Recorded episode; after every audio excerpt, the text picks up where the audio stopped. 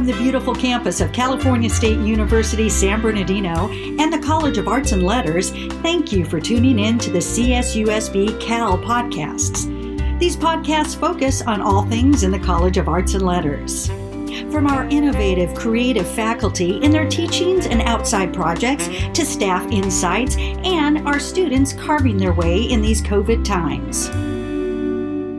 Welcome to another episode at CSUSB in the College of Arts and Letters. It's our podcast series. I'm Kelly Klukay, and today we are speaking with the director of the Robert and Frances Fullerton Museum of Art. It's Eva Kirsch. Welcome. Hello. Welcome, and thank you for having me. Let's start by your background, where you grew up, describe your hometown, and what was that like? Oh, whoa. Where to start? Actually, like my colleague, Michaela Popescu, who pioneered the series of the podcast series, I was born and grew up in a communist country. In my case, it was Poland. And even though politically clustered with other Soviet Union-controlled countries as Eastern Europe, Poland is essentially a Central European country. In Poland, in addition to my young years, I also spent a considerable chunk of my adult life. And at this point, still more than half of my entire life. And it's getting very close to the 50-50 split. Oh, goodness. When I was in college in the late 1970s and early 1980s, Poland was undergoing a major political transformation. When I left Poland in 1992, there, 3 years after the collapse of the Berlin Wall, we all thought that the communist era was over and new era just began. It felt great. In retrospect, though, how little I understood at the time. I spent most of my formative years in Tarnowskie Góry, which was a small town in the southern region of Upper Silesia, which was one of the most polluted places on the planet, probably. Zinc and lead plants, old coal mines, all around. Windows had to be washed every 2 or 3 weeks. I was the only child, and both of my parents were teachers. My father held an art degree, though, which explains my professional trajectory, so to speak. Life was simple and humble then. Not much travels for us, other than spending summers with my grandma in the mountain town of Ustron, occasionally a school trip, and later some seaside government-allotted vacations. This is probably why I love to travel so much. Gradually, I have been visiting all places I dreamt about visiting during my young days. Now the town. The town of Tarnowskie Góry was uniquely special. Located on the edge of a metropolis and rich in then sadly dilapidating remnants of its former glory, the small town of about 32,000 population didn't feel provincial at all. Prosperous in the Renaissance period due to silver mining, long under Czech, Austrian, and Prussian rule, it was the place where only the second steam engine in the world was installed to drain the underground tunnels. In the 1970s, during my teenage years, it was a special place to be. There was a lot of intellectual and creative energy there. Lots of talented people. Life wasn't boring at all. We listened to rock and roll, but also to opera, jazz, and other genres of music. We made films, stage happenings, and dance performances. We read a lot. We partied. And we talked for hours about art, literature, history, and other fascinating subjects. The possibilities were limited, but we dreamt large, hoping for the best. Now, how did you get interested in museums? You did talk about your dad and art and his background there, but specifically, how did you get to be interested in museums and then finally become a director? I was interested in art since my very early days, as you can imagine, with my father being an artist. I messed up quite a few his projects. I was actually painting and making art myself, and I was also interested in reading about art and looking at reproductions. We had a lot of books at home, which actually helped. So I was cursed from the very early days. I could spend hours reading books about art, any art, and looking at reproductions in art albums. When I was a child, actually, I would pretend often to be sick. So my parents would let me stay in bed. They went to work and I surrounded myself with art albums and read and looked all day. And it made me really happy. Archaeology, architecture, art conservation and art history had been my possible career options when I was growing up. I quickly eliminated conservation due to my lack of patience at that time. Now I'm very patient. In my junior year of high school, I decided towards art history. I went on and got my MA in art history from the University of Wrocław, specializing in medieval art, which I never worked with. And then in 1985, I started my first museum job. And it was really starting a new museum job, my first museum job, but it was also a new museum or a recreated or reopened museum that existed before World War II, but it was kind of taken apart. And I started from one room in that museum together with the director and a few other people, including the publishing department. So it was actually a lot of fun. So it was the Museum of Silesia. And then after coming to California, I enrolled in a CSU Fullerton exhibition design program, which focused on museums. And this is when I also developed at Cal State Fullerton my interest in history of museums and their evolving role and direction. This is when I decided that my professional career should be with a university art gallery, or even better, a university art museum. After completing my degree, I was preparing to make it happen. And this is when San Bernardino called. They called you. Not really. I'm speaking metaphorically.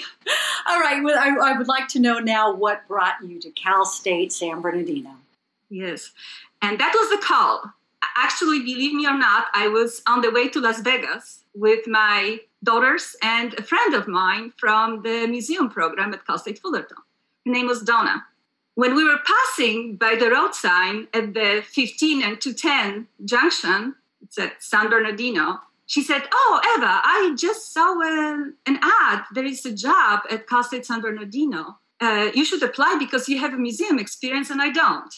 We were just fresh done with the program at Cal State Fullerton. So I applied and nothing happened for about 6 or maybe 7 months. And then I got a phone call to schedule an interview. And I had my, believe me or not, I had my first phone interview right before leaving for Las Vegas again. It was a lot of fun. Soon I saw the same road sign, because I was going to Vegas again. I was on the 15 freeway. So I saw the same sign, and I knew at that moment that I would be passing by it a lot in the future. The year was 1998, and it didn't occur to me that I would be doing it for so long. It's been, 23 years now. Congratulations. That is awesome. Now, with RAFMA, we want to look at some of your wonderful things going on. I see we have for this semester the Personal to Political exhibition. Talk about what's going on this semester and that exhibition in particular. As you know, Kelly, RAFMA at Home has been producing a lot of online content these days. The museum has a very ambitious schedule of projects and events planned for the spring semester, but today I would like to focus on just 3 of them. The first one is our new exhibition entitled Personal to Political, celebrating the African-American artists of Paulson Fontaine Press. This is a traveling exhibition organized by the Bedford Gallery, which is a municipal gallery of the city of Walnut Creek in Northern California. The exhibition presents 14 African-American artists and about 50 works capturing the personal narratives and political discourses of African Americans across the country. The artwork is both figurative and abstract. It focuses on the poetics of human experience and offers ideas and personal stories related to history, identity, and spiritual inspiration. There are 44 fine art prints in the exhibition, all produced at Paulson Fontaine Press in Berkeley, California.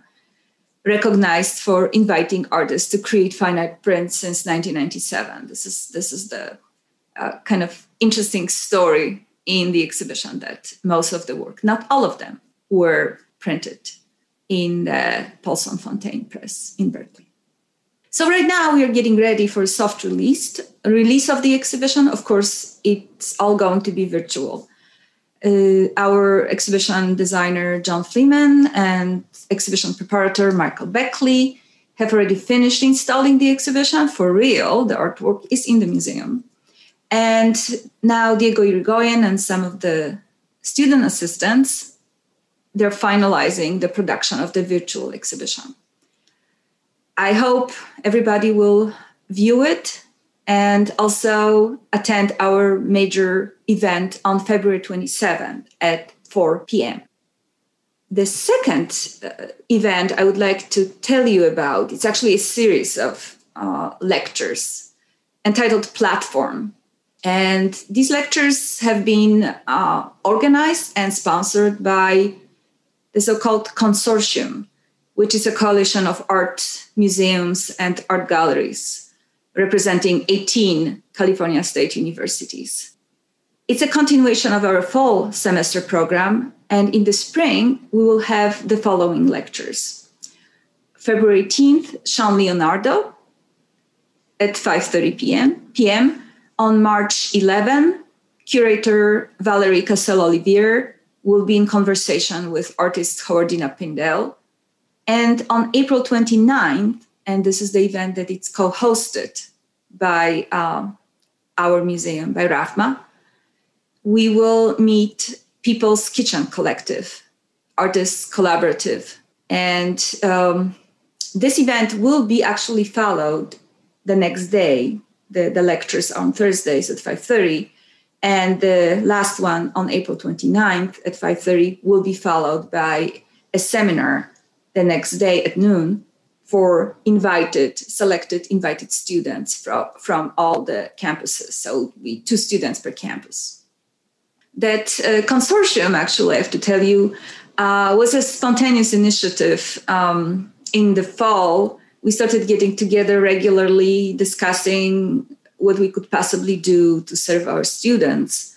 And we came up with the lecture series. So the total number of lectures is 6 this academic year. And we're hoping to continue, even if we go back in person, we will continue likely doing something that will be, maybe hybrid type of event. We have some really great ideas. So maybe next time we talk, I can tell you about it. The last event I would like to introduce to our audience is actually related to Egyptology. It will happen on April 10th, and it's a seminar entitled Redeeming Demons, Co-opting Demonic Forces for Good in Ancient Egypt. And the event is organized in honor of Dr. Benson Hare. Originally, we were planning to have it in person, of course, with a reception that would be closing our existing current exhibition of Egyptian antiquities and anticipating the upcoming exhibition. We don't know when it's going to open, probably next fall or winter, but we don't know yet. So this event actually is a collaboration between the Orange County chapter of the American Research Center in Egypt, the Bowers Museum in Santa Ana, and RAFMA. And a little bit about demons. In Egyptology, the term is used to describe various creatures found in the texts that describe the underworld, often related to Egyptian magic, medicine, and mortuary art. Demons can be good or bad, and our seminar will look at the benevolent, the good ones. The study of demons in ancient Egyptian religion is undergoing a renaissance these days, and our event will bring together a very good lineup of experts, top experts in the topic of demons in ancient Egypt. Dr. Kasia Szpakowska, who is this semester the W. Benson Hare Egyptology Scholar in Residence at CSUSB. Brian Kramer from CSUSB. Brian works for RAFMA and also teaches this semester for the Department of History, Dr. Rita Luccarelli from UC Berkeley, and Dr. Joshua Roberson from the University of Memphis. The Q&A session following the panels will be moderated by Dr. Kate Leska, who is our associate professor at CSUSB. So this is all that I have today when it comes to the programs at RAFMA. Not a dull moment with RAFMA, Eva. Not a dull moment at all. How can people contribute or get involved with RAFMA in this COVID virtual era? Using our resources, all the resources that we offer, attending our programs, and also contributing financially. Become a member. Help us with what we do. Thank you for your time. In closing, how are you doing personally in this situation? I'm doing okay. I've never been bored being just by myself. I always had a lot to do. So, my husband and I are doing fine. I enjoy not driving every day to San Bernardino and seeing the road sign. So that's a good part. I hoped that I would have more time to do things that I never had time to do, since not driving saves me about 3 hours every day. But it's not really the way it is. It seems like we're doing more work and learning, because we have to learn all those new skills. And it takes time. Everything. Certainly takes time. And all those virtual programs happening all around. So overall, I'm doing fine. But again, whatever I was hoping to do hasn't materialized. Well, hopefully they won't, and we'll be through with this virtual stuff soon. Yeah, we'll be. I hope so. I really miss live music. I miss live concerts. I miss opening receptions. I miss museums. Yeah. To actually. So I hope it will be back to some kind of normal sometime soon. Our guest today, Eva Kirsch, director of the Robert and Frances Fullerton Museum of Art. We know it as RAFMA. Thank you so much for your time and all the wonderful information. Thank you.